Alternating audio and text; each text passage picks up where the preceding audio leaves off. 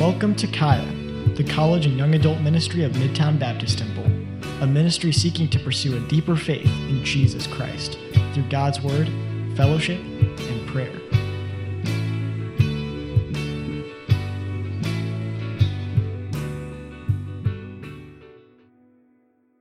Um, Lord, we're trusting that our hearts would be softened and tender, and our eyes would just perceive the spiritual truths that, that our hearts desperately need. Lord, help us to come back to you and, and, and listen to your words and, and really um, just learn again how to just abide with you and dwell with you and be with you and be content. Lord, we love you. We thank you. In Jesus' name we pray. Amen.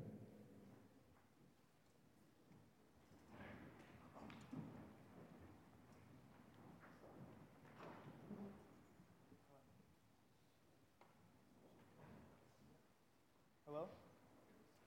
Hello? Hello? Am I on? There we go.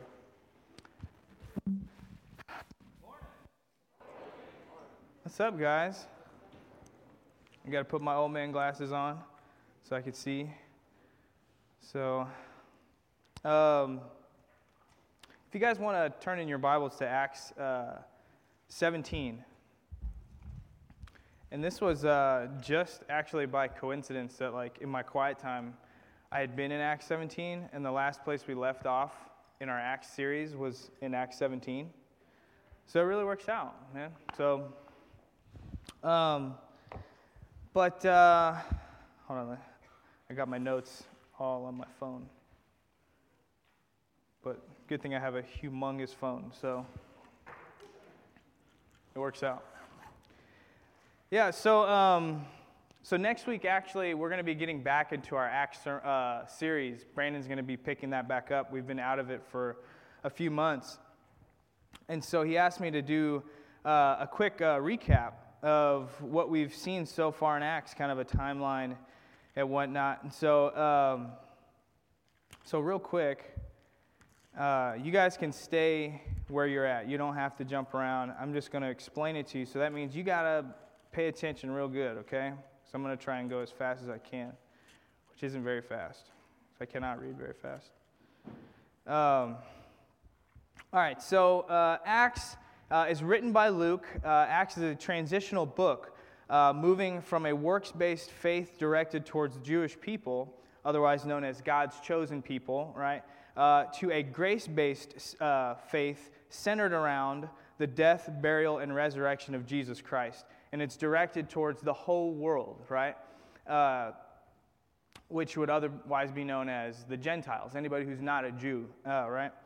And so, in Acts 1, we see Jesus meeting with his disciples post resurrection uh, in order to prepare them for his departure, as well as the mission of taking the gospel to the nations. Uh, their instruction is to wait on the Holy Spirit to fill them in order to move forward in the mission. And Jesus tells them in verse 8, he says, uh, verse 8 of, of chapter 1, he says, uh, But ye shall receive power. Uh, after that, the Holy Ghost is come upon you, and ye shall be witnesses unto me both in Jerusalem and in all of Judea, and in Samaria, and unto the uttermost parts of the earth. Uh, these were Jesus' parting words to these, to these men before he went and ascended up into heaven, right? And um, so from this point, as we go forward, we get to see and be witnesses of the miracles that these apostles performed in the power of the Holy Ghost, in the power of the Holy Spirit working through them. And, but even more miraculous than the things and the miracles that they did, we see uh, salvations happening at an astonishing rate. We see people coming to the saving knowledge of Jesus Christ, right? And that's incredible. That's, that's the most miraculous thing uh, that anybody's ever going to see until we're in heaven with Jesus Christ seeing someone's life transformed into uh, a child of God is, is incredible. And so, moving forward, we got the main characters that we've seen so far that we follow through uh, the majority of Acts is a man named Peter and, and then a man named Paul. And Peter, uh, towards the beginning of, of the book of Acts, uh, we get to see his journey uh, as he uh, endeavors to minister to Jewish people. His, his, his entire mission is bent towards ministering to the Jewish people uh, because, again, these are God's chosen people, and they, they are, and they always have been, and they will be. And it, that's just what it is. And so Peter is very focused on that. And as of right now, it's not, salvation is not extended to the Gentile world, right? And so Peter's main focus is that. And uh, we see that happening up until uh, we see Stephen enter the picture in chapters 6 and 7, where Stephen is, uh, he's preaching to the Jewish people, and he's preaching uh, that Jesus Christ is the fulfillment of all the prophecy that their scriptures had uh, spoken of in the Old Testament, right? Um, he's calling out their generational sin, their historical sin, the things that, that the Jewish people as a whole have rejected God. Uh, he's calling them out on this, and it makes them very mad, furious, in fact, to the point where they decide we have to do away with this guy. We have to kill him. And so they stone him to death, right? And um, so they kill this righteous man. And, and funny enough, how many of you guys know when Satan makes a move, uh, God is already five steps ahead of what Satan is doing. So he's, he does this thing thinking, I'm going to quench the, the, the fervor of these people by killing Stephen. And in turn, God says, okay, I'm going to enact my plan then to bring the Jewish people to jealousy by extending salvation to the Gentile world, right? And so not only are, is God's plan still to win the hearts of the Jewish people, but now, praise God, we, non Jewish people, praise God, we have now the ability to accept Jesus Christ as our personal Lord and Savior. That, that has been extended to us. And it's only because of somebody else's unbelief. I, it makes me think of uh, the man who was let down through the roof in Mark. And he was Jesus was perfectly okay leaving that man paralyzed. He was perfectly fine doing it. And that wasn't what initially happened. He came down and he says, You know, because of your faith, man, your sins are forgiven. And the guy, as far as we know, he didn't object. He was very pleased with the fact that, like, God had forgiven him of his sins. And it wasn't until the unbelief of the people around him that Jesus said, All right, now you can stand up and walk. And we are in that position. We were the paralyzed man. We were the people that were broken and we didn't have any hope. And because someone else didn't believe, now we get the chance to get up and walk. We get a chance to get up and live uh, a normal life in terms of uh, having salvation, right? So, man. But, okay, so this brings in uh, arguably the most valuable player that we see in the New Testament outside of Jesus Christ himself, and that's uh, uh, Saul, Saul of Tarsus, otherwise known as Paul the Apostle, right? So, um, so our first glimpse into the life of Paul is in Acts 7, verse 58. He's holding the clothes of the men who were stoning Stephen. He's like, Here, let me hold your jacket so you can get a better toss in there. You, you look kind of stifled in your throat. Let me get that jacket from you so you can hit him harder with those rocks messed up dude. And in uh, verse 3 uh, of Acts, Acts chapter uh, 8, it says, As for Saul, he made havoc of the church, entering into every house uh, and, ent- uh, and hailing men and women, committing, uh, committed them to prison. So this guy is a bad dude. This is the, I mean, he's, he calls himself the chiefest of sinners. Uh, later on in the scriptures. And I, man, it's sometimes I'm like, man, he might be right. he was a bad dude. Uh, I mean, sin is sin, you know, so you can't, whatever. Uh, but he was a bad dude. But, however, we get to see in the very next chapter, after it's describing this man as such a wicked dude who's persecuting the church, we see him encounter Jesus Christ like nobody else has ever been able to encounter Jesus Christ. He shows up as he's on his way to go and persecute more Christians. He shows up to, to, to Saul on the road to Damascus, and he, he says, Saul, Saul, why persecutest thou me? And immediately, Saul can admit this is God. I don't know, you know, he's like, he doesn't know his name, he doesn't know what exactly the presence is standing before him. He knows it's God, though. And he says, Who art thou? And he says, It's me, Jesus of Nazareth, the one who thou persecutest. And he says, It's hard for thee to kick against the pricks. This whole life that you've been trying to live, you've made your whole life so much harder because you're kicking against the actual direction that you're supposed to be going. Uh, the kicking against the pricks is it's a, a herder and he's, he's, he's, he's, he's showing the way that these cattle should be going. And when they stray, the pricks are right there. So when they turn, ah, that's not right. I need to stay straight. And that's what Paul was doing. He was constantly trying to buck the authority that God had given him, right? And so from this point on, uh, this wicked man who was used by Satan to persecute the church, we see Jesus, his own testimony, Jesus, his own testimony of this man is that he is going to be a, a vessel used to reach the entire Gentile world. Man, if that doesn't give you hope that anybody can be saved, that no one is past like being redeemed, I don't know what will. You're a hard, you're a hard heart if, if you think like there's somebody, oh no, I know somebody who like he could never get saved. Uh, man, I was that guy. I know I was that guy in people's lives that they thought, man, I, if that guy just knew Jesus, man, but that's probably not going to happen. There was a guy in one of my, we had to do this like 30 minutes of reading in one of our like periods uh, in high school. And uh, when, for some reason, I just started like bringing my Bible. I had no intention of actually obeying it, but I would just read my Bible. I don't know why. It was just cultural. I don't know. It's like my family does this. And there was this guy, and he was so excited to see me reading my Bible because he had hope. He saw hope that God's word was going to change my life. And it did eventually. Uh, but when I got saved, that guy saw it on Facebook and he lost his mind. so, anyway, there's a lot of things that kind of uh, are in there. There's a lot more detail. Uh, and I encourage you, those, all those sermons are on our website. And I encourage you, just this week, I mean, I listen to a lot of podcasts.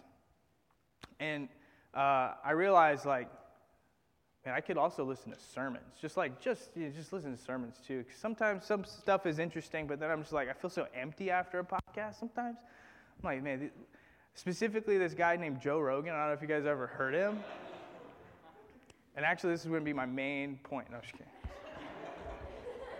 No, the guy, it's just, you hear the, how lost people talk, and you're just like, man, you're searching for hope. You're searching, searching for uh, an answer, and it's Jesus Christ. And you can hear it in their conversation.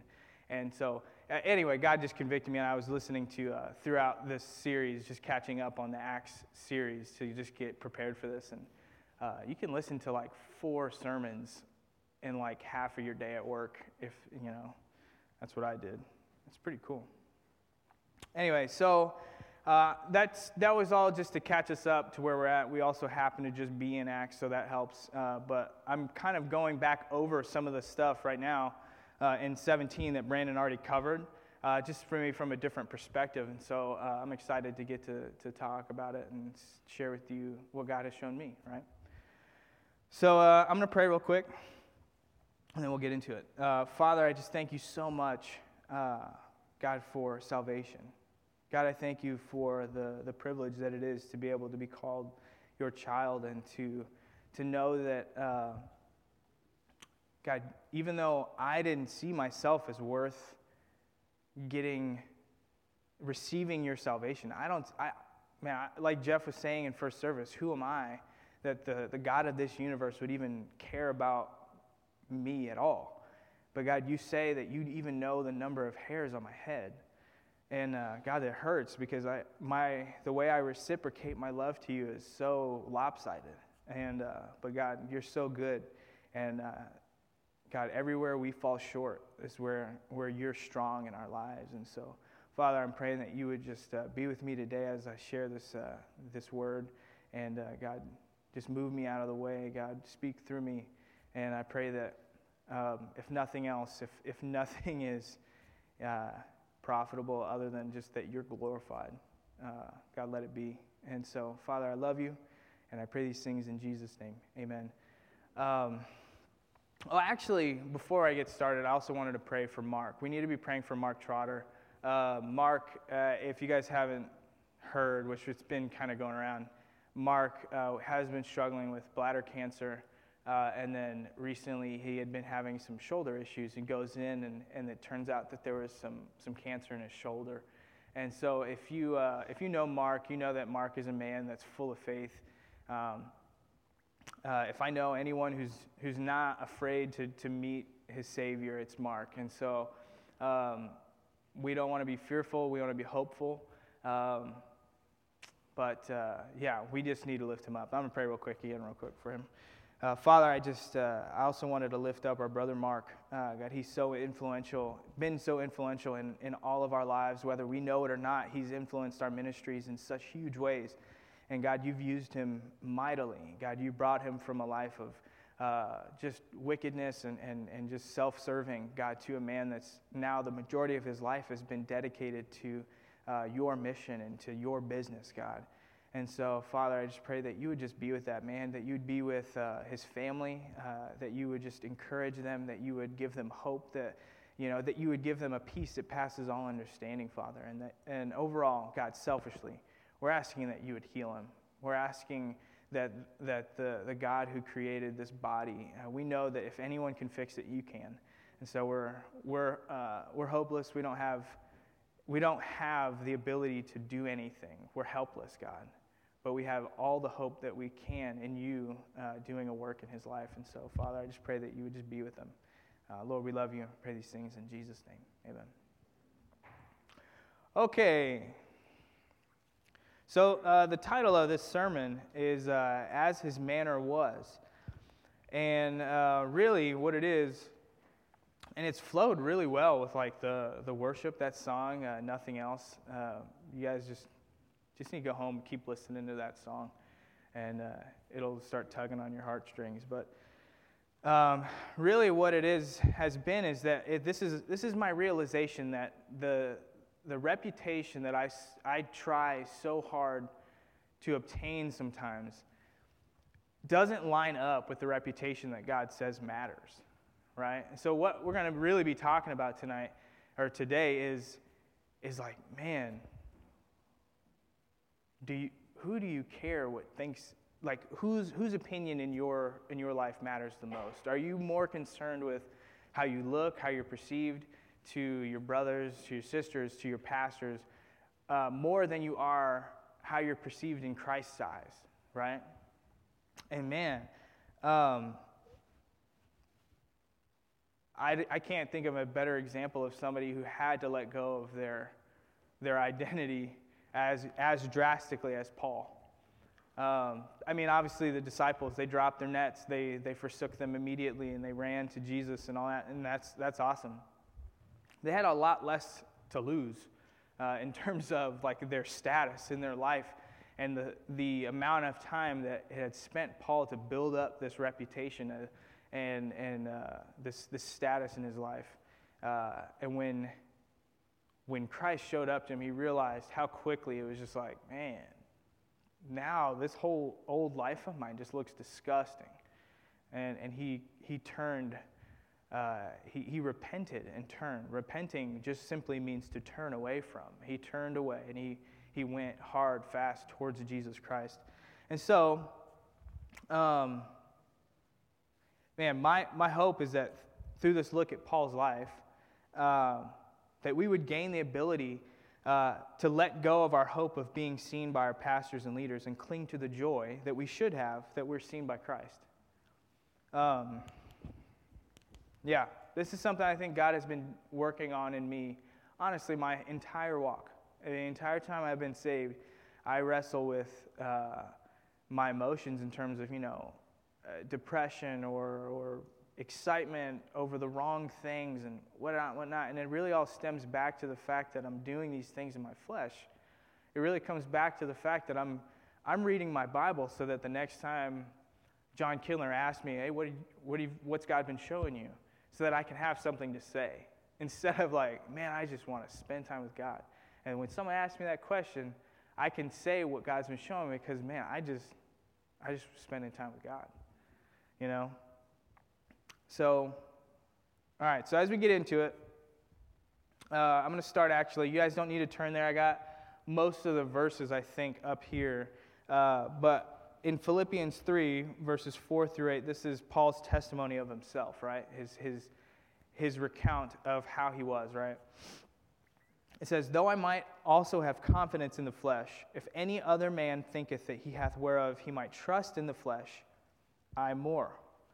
Circumcised the eighth day, the stock of Israel, of the stock of Israel, of the tribe of Benjamin, and Hebrew of Hebrews, as touching the law of Pharisee, concerning zeal, persecuting the church, uh, touching the righteousness uh, which is in the law, blameless.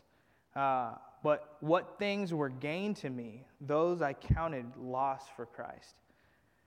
Um, Yea, doubtless, and I count all things but loss for the excellency of the knowledge of Jesus, of Christ Jesus my Lord, for whom I have suffered the loss of all things, and do count them but dung, that I might win Christ. Man, uh, that is an acknowledgement of his sin. I don't know what you guys were hearing, but that is an acknowledgement that his, his whole life up to this point, his entire identity that he had built for himself meant nothing. He actually says it, he, it's like dung, it's like poop, it's crap. It, it literally is as worthless as the feces that left his body, is what he's saying. Right? So, all right, so that's, that's pretty much Paul's testimony of himself. So he, he realized that he was being proud, arrogant, selfish and downright wicked at sometimes, right? And, and we even see, again, like I said in the, in the preface, we see Paul even, you know, uh, consenting to the, the stoning of Stephen. He wasn't just a passive player in the persecuting of God's church. He was about it. And he was about it because he was building his identity in the world. Um, guys, there's believers from the Old Testament. There's people who absolutely trusted that the prophecies that, that were in the Old Testament were pointing to a Savior, and that one day that Savior would come and he would live a perfect life and he would die for the sins of the whole world. People believed that. And those people that believed that, even though they never got to see Jesus Christ, man, they held on to that truth until the day they died. And when they died, and when Jesus Christ came as, the, as God to earth lived the perfect life. He fulfilled all those things. When he went into the grave, he was like, Come on, fellas, let's get out of here. And he took them back to heaven. That's it. And Paul could have been one of these dudes. He could have been of that elk of people that saw those prophecies. He saw the truth of God's word. He'd seen how God had been faithful. And he could have said, I'm going to trust that there is a Savior. And I'm going to look for that Savior. Uh, and when he comes, I'm going to be behind him wholeheartedly. And instead, Paul's whole identity was built around himself. They had all those resources. They didn't need the whole picture to know that this was going to be true. And Paul knew that same thing. And instead of that, he, he, he built it, his whole life on trying to be this uh, political player, this, uh, this very highly respected person, right, in, in the world. Um, but man, yeah, so he was a messed up dude, but you know what? So, so was I. So were you. And uh, man, Paul makes that so clear. Um, so, uh, here, actually, it, it wasn't.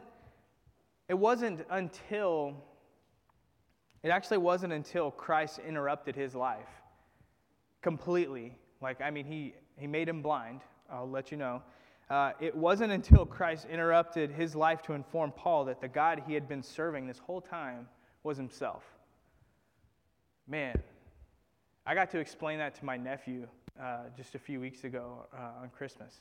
Because uh, I just, I recently did, I just got a tattoo of Acts chapter 9 of Paul meeting Christ on the road to Damascus. So my nephew is like seven. He's like, What's that about? And I got to explain to him this story. And, I, and he was able to articulate, like, oh, so he was thinking he was working for God, but he, was, he wasn't. He was working against God. I'm like, whoa, dude. That's pretty, that's little Troy. Uh, some of you guys might have seen him. He runs around here sometimes. Um, so in Acts uh, chapter 9, uh, verses 3, 3 through 6, it says, And as he journeyed, so the preface this, this right here, this is Paul's testimony. This is how he came to the saving knowledge of Jesus Christ uh, Paul had gotten, or Saul at the time, had, had received uh, permission from the chief magistrates to go to Damascus and take as many people, any, as many Christians as he could as slaves uh, or, or just kill them. And he, he had this permission. It'd be like, I mean, getting a governmental approval to go in and just take slaves. And, and I mean, this is what Paul is going to do. So he's like, cool. Um, so he's on his way, and it says, And as he journeyed, he came near Damascus, and suddenly there shined round about him a light from heaven. And he fell to the earth and heard a voice saying unto him, Saul, Saul, why persecutest thou me? And he said, Who art thou, Lord? And the Lord said, I am Jesus, whom thou persecutest. It's hard for thee to kick against the pricks. And he, trembling and astonished, said, Lord, what wilt thou have me to do? And the Lord said unto him, Arise, go into the city, and it shall be told thee what thou must do. And it was this, this was his transforming moment. This was when he realized that he was seeking approval from his leaders, he was, he was seeking praise of his peers, and he was seeking the submission of, of the people following him. And man, if you look at the adverse of that, of what it could have been, it could have been, he, he could have been looking for the approval of God, and he could have been looking to praise God, and he could have been looking to submit to God instead of everything being focused in on him and all those things that should have been attributed to God. He was, he was like, man, I want those things. What does that sound like? It sounds like Satan, right? That sounds like what brought about the fall of Satan. And, and uh, man, it sure as heck brought about the fall of, of Paul, right? I didn't mean to rhyme that, man. Maybe I should come to the spoken okay. Um, so, anyway, so uh, so one of the things that Paul realized was that he was making his life way harder than it needed to be. And at this point, when Jesus actually showed up to him, he was actually blind uh, because of Jesus showing up to him. He was such a bright light. He just was like, bam. And, and Saul was, was blinded for three days, it says. And uh, man, that is an inconvenience, at least, uh, I would say. That is very inconvenient. Um, and it caused him where he was trying to be this powerful guy and just like make all these things happen. Uh, he had to be led by hand to Damascus to meet this man named Ananias who prayed for him and re- like healed his sight, right? Uh, but he, it was, he was so humbled in that moment. Um, man, there's some people in, like I, I, I think that's it's what happened to me. I was humbled real quick, very quickly. I was like, the fear of God was put in me that made me realize, like, oh my goodness, I need to get right with, with Jesus. I said it, man, the moment that I was like at the lowest point of my life, I was around some, some of my friends. At the time, we were sitting in a car and something awful had just happened. And I was like, guys, I need to get right with Jesus. And they were like, what are you talking about? but I didn't even know what I was talking about at the time. But I knew God was working in me. Um, and actually, those guys are saved now too completely separate from me. Like all those guys are following Jesus Christ with their lives. We all got arrested together, just so you know. Like it, all those guys, all those guys follow Jesus Christ. Just saying.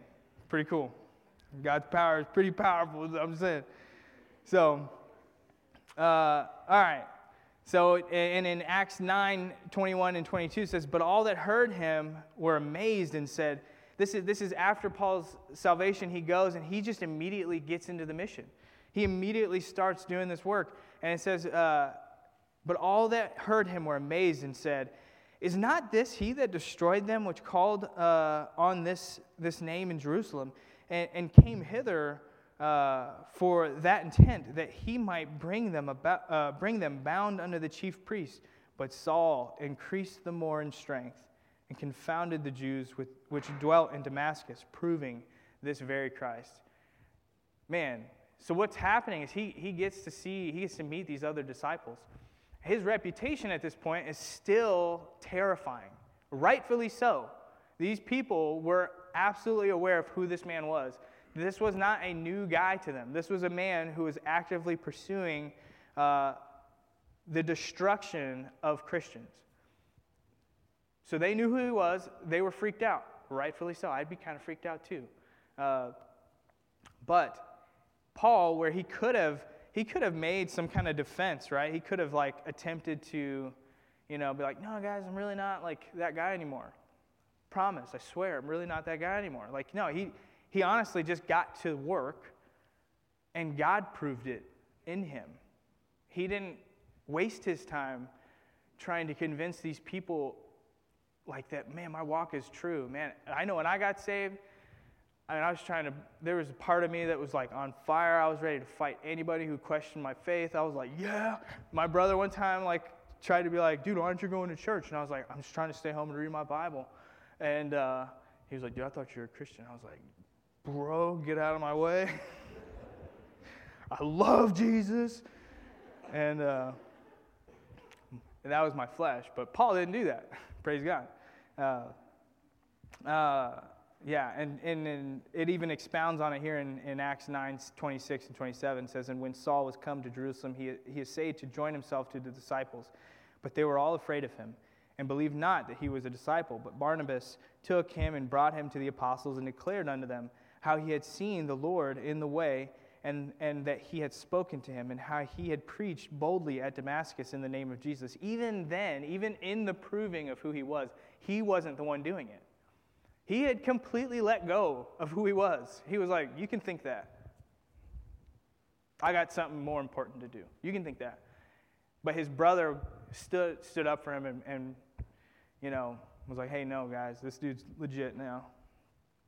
Um, and so, uh, again, I'm going to keep repeating this kind of phrase. And as I repeat it, I kind of want you to think of what you want your reputation to be. Which one, like, what do you care about so much that that's what, when people say, as his manner was, Nick was a funny guy. It's like, man, is this, you know, these, you know, like, as his manner was, like, Micah was like a, a, a cool, handsome looking dude, right? No, it's like, man, I want you guys to be asking yourself these questions of, like, man, what would someone say of me? What would God say of me, right? And so, as his manner was, Paul was about the mission, right? And so, key point number one is that you don't have to worry about proving yourself if you're being, if you're being faithful to the mission that's in front of you. Paul wasn't consumed with the insecurities of this world. He wasn't consumed by what people thought of him necessarily. He wasn't consumed with the thought of, like, man, am I living up to Brandon's expectations? No, he was consumed with God's mission. He was consumed with, with the heart of what God wanted in his life, and that he, he got a hold of it and he went with it, man. And that's, man, we need to be doing that same thing. Um,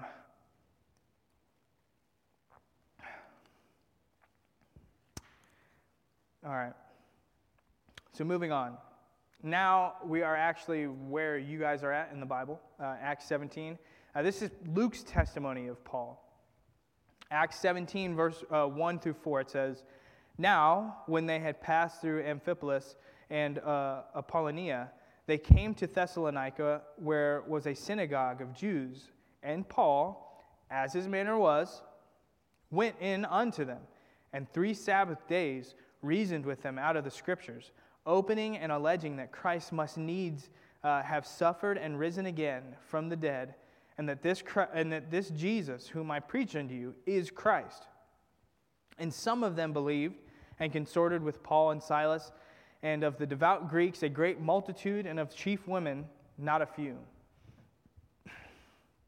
And so, one thing is, man, we're always the harshest critics on ourselves. Uh, we, we can often, we tear ourselves, I mean, Ryan and I were joking about this yesterday, how quickly we are to like jab at ourselves in order to like unintentionally, but like kind of intentionally get someone to be like, dude, no, you're actually really good at that thing. It's like, okay. You know, like you kind of like waiting for, you know. Like, no, man, you're so good. I'm like, okay, whatever. Um, but it is cool to see uh, Paul be honest about where he was. I don't think he was exaggerating the state of where he was. I think he genuinely was that bad of a dude. Um, but it's also really cool to see uh, the testimony from an outside perspective of what this man looked like now. So, Luke, uh, the man who, who wrote this, who God used to write the book of Acts, right?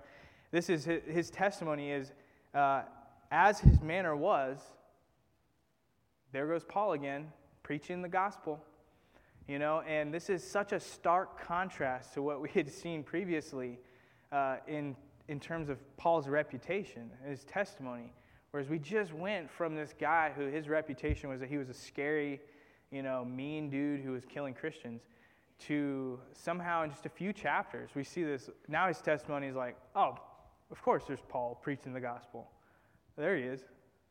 Where's Paul? Oh, he's preaching the gospel, of course. You know, and there's people like that in this ministry, I'm going to be honest, I look up to. I look up to Andrew Ong and I see how he works, and I, I can see like the heart that, like, when he's talking to someone out in public, you can just tell he's just like, how do I get this back to Christ? How, you know, that you can see that heart in people. And uh, man, but I'm thankful that, that uh, we have those examples. But this is, this is Paul's testimony now. And that's kind of what we're going to look at for the rest of the time is just how did he get to this point where his testimony was one so wicked to now uh, a, a righteous man who was seeking after these right things, right? So, um, so we see that Paul is now in this place, and we have to admit, though, that this is not by accident. This is no, this isn't just like, you know, I just fell into this type of life. No. Like Paul, people had miraculous experiences with God. They've had those in the past. And uh, then they eventually get over it. How many of you guys can, can, can relate to the thought of the fact, the fact that, like, in some ways, we've kind of gotten over our salvation? Have you ever been in that place where you're like, why am I not excited? Usually that looks like you see someone else excited about their, their salvation, and you're like, why are they so happy? Brian Clark talked about that. It's like, man, when you see someone else like excited about the things of God and it kind of bugs you, man, that's probably a good sign that you've you've strayed away from like the joy of salvation uh, and that miraculous thing that happened where God took you and He transformed your life, gave you a new life, a new identity. You've gotten over that. That's probably a good sign that you, something needs to be reevaluated in your life. Um, but Paul, Paul didn't get over it. He struggled, and he's honest with us about that. In Romans 7, we're all familiar with, you know, I do those things that I don't want to do, and I don't do the things that I do want to do. And there's warring, there's a flesh and a spirit inside of me that are warring constantly. The entire time, Paul is still moving forward. Like, I don't know if any of you guys were like under the like impression that you were to just move through this walk like unhindered but like you're not. Like you're to meet opposition, whether that's external or internal. You're to meet opposition. And Paul met that opposition, but was still diligent about moving forward in his faith. And, and uh, so it's not by accident. He was able, you know, so at the beginning of when he gets saved, it does say that he, he confounds these, these Jewish people. He's still like able to like he knows what God did in his life. And that was enough to confound these people that had spent their whole life like dedicating their life to like knowing God's word. All it took was Paul knowing what God did in his life over the last like couple years for him to be like, man, honestly, I don't know much about that topic, but I know what God did in my life. And so I, that's just almost like a side note that, like, man, I don't care where you're at. There's no level of, level of Christianity that excludes you from, from being able to preach truth, that what God did in your life, right? But he went from that point to this point where he was able to reason with these guys out of the scriptures for three days. Dude, right now, my mouth is sticky and dry because I've been talking for like 15 minutes. and Paul, I mean, Paul was so dedicated to God's word that he was able to, to, to spend three days talking about this thing that was, that was so important to him that he had spent, he forgot everything else, all his life, all the, all the like accolades that he had gained and all the things that he had been working up to. He threw that away so that he could dedicate his life to God's word, so that he could go on God's mission and be effective where he was at. And he was literally able to spend three days. I mean, I've been in conversations with people, I'm like, I don't know what else to say, man. Faith, dude. You know, like you're gonna have to, at some point, you're gonna have to have faith. You know, like, that's true. There's nothing wrong with like being able to say that, and that, and you don't have to have an answer for everything. You don't have to be the. That's actually unwise for you to like be in a conversation and try and make up some answer. No, it's actually wise to just be like, oh, let me spend some time in God's Word, and then I, let's talk about this again. Paul didn't necessarily have to do that. He spent three days talking to these people because he had dedicated his whole life to God's Word. Right, man. If if I just had an, like a sliver of like what Paul was like after, what would my life look like? What would like what would my faith look like? It would be so different. He took 2 Timothy 2:15 very seriously. Study to show thyself approved unto God, a workman that needeth not to be ashamed, rightly dividing the word of truth. He, he honed in on his craft, he, he refined it, and he proved himself to God, knowing, saying, God, you are worthy of me dedicating my life to this. And, and if this is the thing that you have me to do, I'm going to prepare as hard as I can in order to, to show up ready for the work. If I go to work, I, I work at a mechanic shop, like, right? So I'm, if I show up and I don't have any tools, they're to be like, Do you even really want to work here? I'm like, No, seriously, I do. I'm like, I'm, I don't have any tools. And be like, honestly, I don't believe you. like, that's just what it is. I'm not ready for the work if that's the case, right? All right, so, but just to point out, Paul wasn't as concerned with his standing with his brothers as he was about knowing God's word and about knowing, you know, God intimately. And back to even like what I said earlier of like, man, are you spending time with God? So that the next time someone you know asks you like hey man what's god showing you in the word? So that you can have something. Are you are you is the only time you're spending time with god maybe like 10 minutes before discipleship or like 10 minutes before bible study so that you can have like something to say so that everyone's not like man I, that guy seems like he's not doing well. Is that what you're worried about? Like is everybody like looking at you and being like this guy must be Nah, he must be struggling, dude. He didn't say anything. Like, man, what are you concerned about?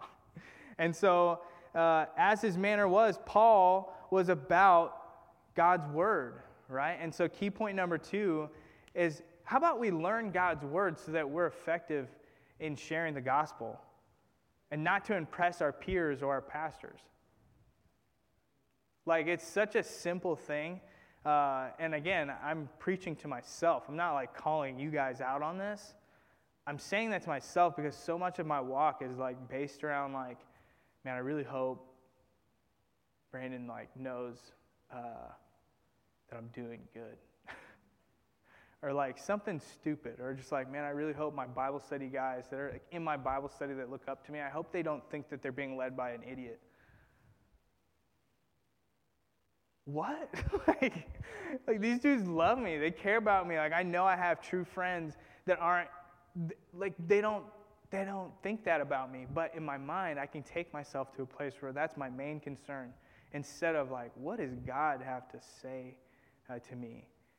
Um, and again, these are all just crucial to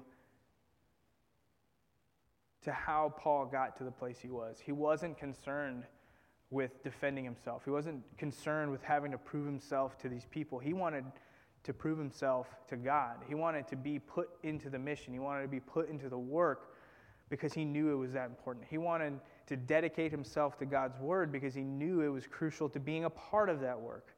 It was a, it was a rational, uh, it was a logical series of events where he was saying, Oh, my life was worthless. My life is now, now has a new purpose. In order to fulfill that new purpose, I need to be a, a part of God's mission. And in order to be a part of God's mission, I need to be in God's Word. I have nothing in and of myself to offer this world uh, outside of the Word of God. In my flesh dwelleth no good thing. And Paul knew that. He wasn't just like making it like this, like, romantic like saying that like could be quoted later. He meant that. he was like, I have seen what my flesh can do, and it's awful. Have you? Have, have I fully acknowledged that, like, man, I have seen what my flesh can do, what my flesh is capable of. And honestly, even to the, I don't even know if I've fully seen what my flesh is capable of. And that's only because the love of Jesus Christ has been in my life now for the last eight years. I, Uh, unhindered, I know that I would be so far away. Like if, if the Holy Spirit wasn't in me, convicting me of my sin, man, honestly, I'd probably be dead or in prison at this point. Like not, not exaggerating. So what, it's where I'd be. So that's, man, we have to see those logical steps of where Paul was getting to. And so, moving on, down in verse 16 of Acts 17, it says, uh, Now, while Paul waited for them at Athens, his spirit was stirred in him uh, when he saw the city wholly given to idolatry. Therefore, he therefore disputed he in the synagogue with the Jews and, and with the devout persons, and in the market daily with them that met with him. Um, Paul had the reputation that he had, uh, but he, because he had the one thing that should be at the top of all of our lists of things to obtain in this world, and that's God's heart. He had God's heart. And man, when you have God's heart, you see things differently. Do you guys in gym class, when you're like, did you ever guys put those drunk goggles on? You saw the world differently, right? And they tried to have you like shoot a basketball, and you're like, I can't, can't do it. Actually, recently I just bought some some very cool glasses that have mirrors on them, so you can be looking straight but looking down. Best purchase of 2020, I'd say, right? it's pretty cool. It's so that you can be uh, incredibly lazy and you can like lay on a couch and watch TV like this. I had to give them away because it was just ruining my life. I gave them to my mother in law so it could ruin her life. Now she was like, I can read like this. It was really funny. She put them on and was like, oh yeah, this is so good. Like, I was like, that's not, don't act like it's actually working good.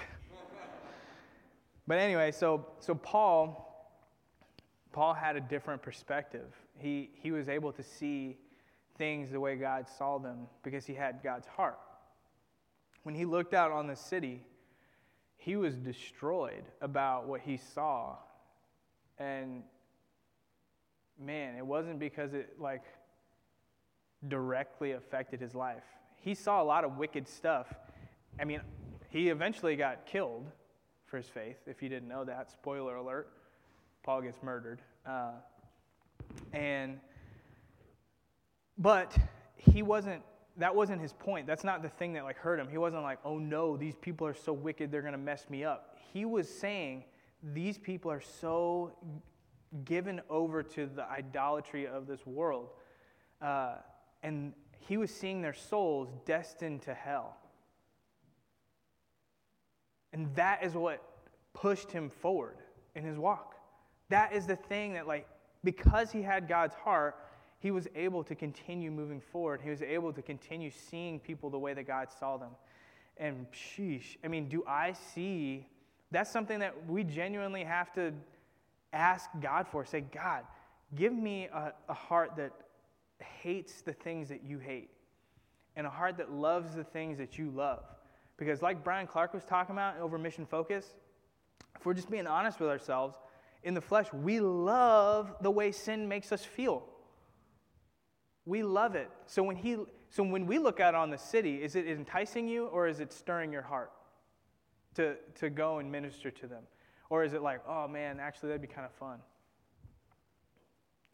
Psalm 73 is actually my favorite psalm, and it's psalm of Asaph. Uh, Kendall and Natalie. I don't know if they're here, but their son's name is Asaph. I wanted to name one of my kids Asaph, but I feel like it's too late now. But um, Asaph is just being honest. He's saying, you know, I was looking at the world and I saw that they were profiting. I saw that the way that they were living was resulting in blessing for them, in, in at least in a worldly sense.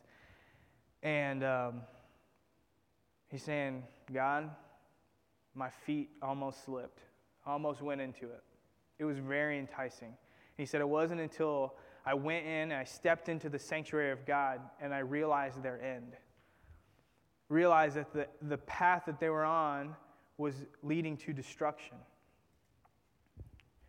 And uh, that's when he, he was like, Whoa. I mean, and I can relate to that. There's definitely times where I look at the lost world's life and I think, man, that would be a lot easier to just live like that. To just like not feel the conviction of like sinning or to just be able to go and do this thing without feeling bad later or or to just like leave church and go get a good job that I can I can work on Sundays and I can make a lot more money. Man, that's enticing. That is. But when you have God's heart, you can see those things for what they are. And you can see the path that they're putting you on, and it's leading to destruction. And man, Asaph saw it, Paul saw it. He knew, he, man, he saw that these things were not something to be desired. And man, I pray that that would be the heart of everybody in this room, is that we would see our sin for what it is. It's not something to be desired, it's not something to, to entertain, it's not something to, to feed. It's something that we need to cast away. That's a vain imagination. All those things. That's what Asaph realized, is that those were vain imaginations that he could cast down. When he reckoned that, when he aligned himself with God's heart, it was not hard for him. When he saw how God saw those things, he was like, oh man, good thing my feet didn't. He was standing on the edge of like a slippery slope and was like, whoa. He was flirting with the edge of sin, with the edge of falling into a life of sin. And he was like, no, it's not worth it. Um, and, and that, that comes, that kind of heart mentality comes having spent time with God. Just really what it is. In Philippians 2 5 and 7, it says, Let this mind be in you, which was also in Christ Jesus, who being in the form of God, thought it not robbery to be equal with God, but made himself of no reputation. No reputation. Who, who could have had a reputation out of anybody? It'd be Jesus, right? And he decided, I don't need one. I don't need a reputation. I'm coming to save souls. He said, of no reputation, and took upon him the form of a servant, and was made in the likeness of men. And uh, part A of that, that, those verses, let this mind be in you, which is also in Christ Jesus.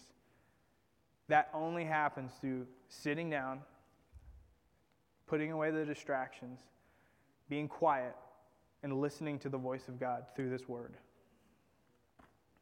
That's how you get God's heart. When you have God's heart, you see the things, you see the world the way God sees it. You look at a city, you can look at Kansas City and see, like, man, these people, and I mean, especially right now, right? I mean, we're looking at our, at our country and we're looking at, and like, I'm disgusted. I hear people saying that all the time, like, oh, I'm so disgusted with what's going on. Can't believe it. We're going downhill. America's lost. Like this is, I mean, and instead of like seeing it that way, look at those people as souls. Whether you agree with their political stance or not, ask God for a heart for those people. Because you know it's not going to change them? Uh, legislation, uh, laws. That's not going to change that person's heart. What's going to change that person's heart? The gospel of Jesus Christ. The good news that Jesus Christ died for that person's sins. I don't know if I'm saying anything new to you guys. I think this is like stuff that we know conceptually, uh, but when we're being when we're operating in our flesh, it's very easy to get to that point where we get bitter at the world. We we look at them and we're disgusted with them. Uh, I was I was convicted years ago when Ryan and Victoria they started Bible studies on the art institute or at the art institute because I had lost two disciples so far at that point to the Art Institute in terms of they wanted to care about their art more than they wanted to care about uh, their relationship with God. And I was bitter. I was like, man, these, I felt abandoned. I was like, these dudes would rather just do this than this? Like, it made me really mad. And I'm at the heart of my heart, I was like, why are you even wasting your time? These people are wicked. They don't want to hear God's word. Let them be. And man, I was ripped up when I realized, when I heard Ryan and Victoria's heart on the Art Institute. I was like, dang, what have I been looking at? Like, what have I, what have I been like seeing these people as? Like, as just people or like as souls? Like, these are their souls. And so, man, yeah. When Paul looked out at this city, he saw souls. And the thing that drove him wasn't uh, wanting to be seen, the thing that drove him was wanting to, to win these souls. And so, um, man, there's a lot of other stuff, but I'm going to skip down. So, as his manner was, Paul was a man after God's heart. And, you know, uh, seeing, um, key point number three, seeing the world with compassion uh, comes with having God's heart. When you have God's heart, you see the world through the eyes of God with, with a compassion that desires to see them saved. And so, in conclusion, I'm, I'm wrapping up now.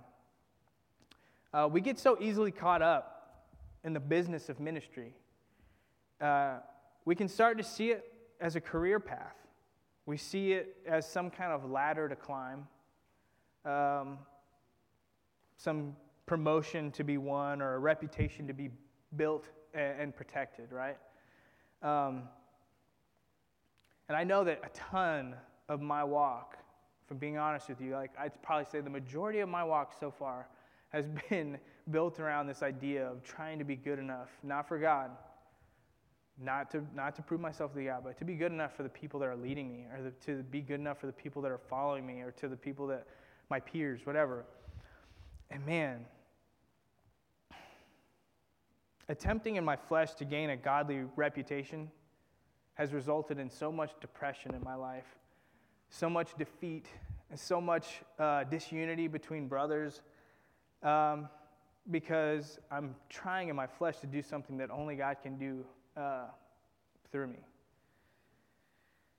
And uh, I know as a, a, young adult ministry, a college and young adult ministry, I can only assume that most of us here at some, some point have struggled with our identity and with, with wanting to be accepted. It's a natural human desire to want to be accepted of people. And so you form your whole life around what you think people will accept. And like what Brian Clark talked about over Mission Focus, you can do so much in the flesh. And then at the end of the day, you get to the point where you think is going to be the goal, and God doesn't even want it. And you're like, shoot, did I just waste seven years of my life? Yep, you did. you absolutely did. like, in terms of you working in your flesh, man, like what God could have done in my life if I hadn't been so focused on myself. Um, man, some of you guys might be thinking right now, man, I don't know who I am and I don't have a new identity. God gave us a new identity when we accepted Him as our Savior. When He came and, and lived the perfect life, died the sin that we deserve, died the, the punishment for our sin that we deserve to die, right? Uh, he gave us a new life. He gave us in Romans 4, it says that. He, we were buried with Him and risen, and He gave us a new identity. And some of you guys might be thinking, like, hmm, I have not met Jesus in that way. I don't have an identity in Christ. And all, all outside of Jesus Christ, all you do have is your best attempts to build an identity that you hope people will accept. That's your best bet. Man, lay that down. Put your trust in Jesus Christ, gain a new identity and a new purpose that's not selfish, that's not self centered, and that's not fleeting. It doesn't change on a weekly basis. Gain an identity in Christ that's eternal, right? Um, do you guys know who Nicholas Zinzendorf is? That was my hope, is that you didn't know who this dude was. I did not know about this dude until actually, you know, okay, yeah. So I, some people I know I've, have heard of this guy, right? Um, my wife actually was scrolling through Instagram and saw this quote, and I was like, it just wrecked me. We were just driving in the car. She said, she was like, oh, this is a cool quote. And I was like, um, he said, you ready? preach the gospel, die, and be forgotten. That hurt. That hurt me. That like hurt my feelings. I was like, but I kind of want to be remembered for like something. That kind of hurts. But that's the reality is like this reputation that you you think is so important. That you think like, man, if I don't do these things, like they're not ever gonna promote me. I got to start doing this, and I got to start you know doing that, reading my Bible so that they promote me, so that I can preach. Uh, dude, we're gonna get forgotten. You at least, I mean, I know at least 100% in a, if God tarries, in a thousand years, literally nobody is going to know my name, even my family. I don't know anybody six generations back from me. Give it like 200 years, no one's going to remember my name, even in my own family. So I might as well at least leave behind something that's going to last longer than my name will. Right?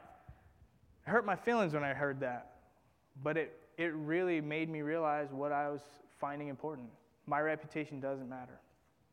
If the worship team wants to come back up, um, we're going to close in a little bit of worship. And my call to you guys is to, to just ask yourself what, fill in that blank, as, as his or her manner was, they were about what? Uh, what, what is your life so. We hope that today's message encouraged you to follow Christ in His Word. For more information about Kaya, for service times, and information about our disciple making ministry, please visit our website at caya.live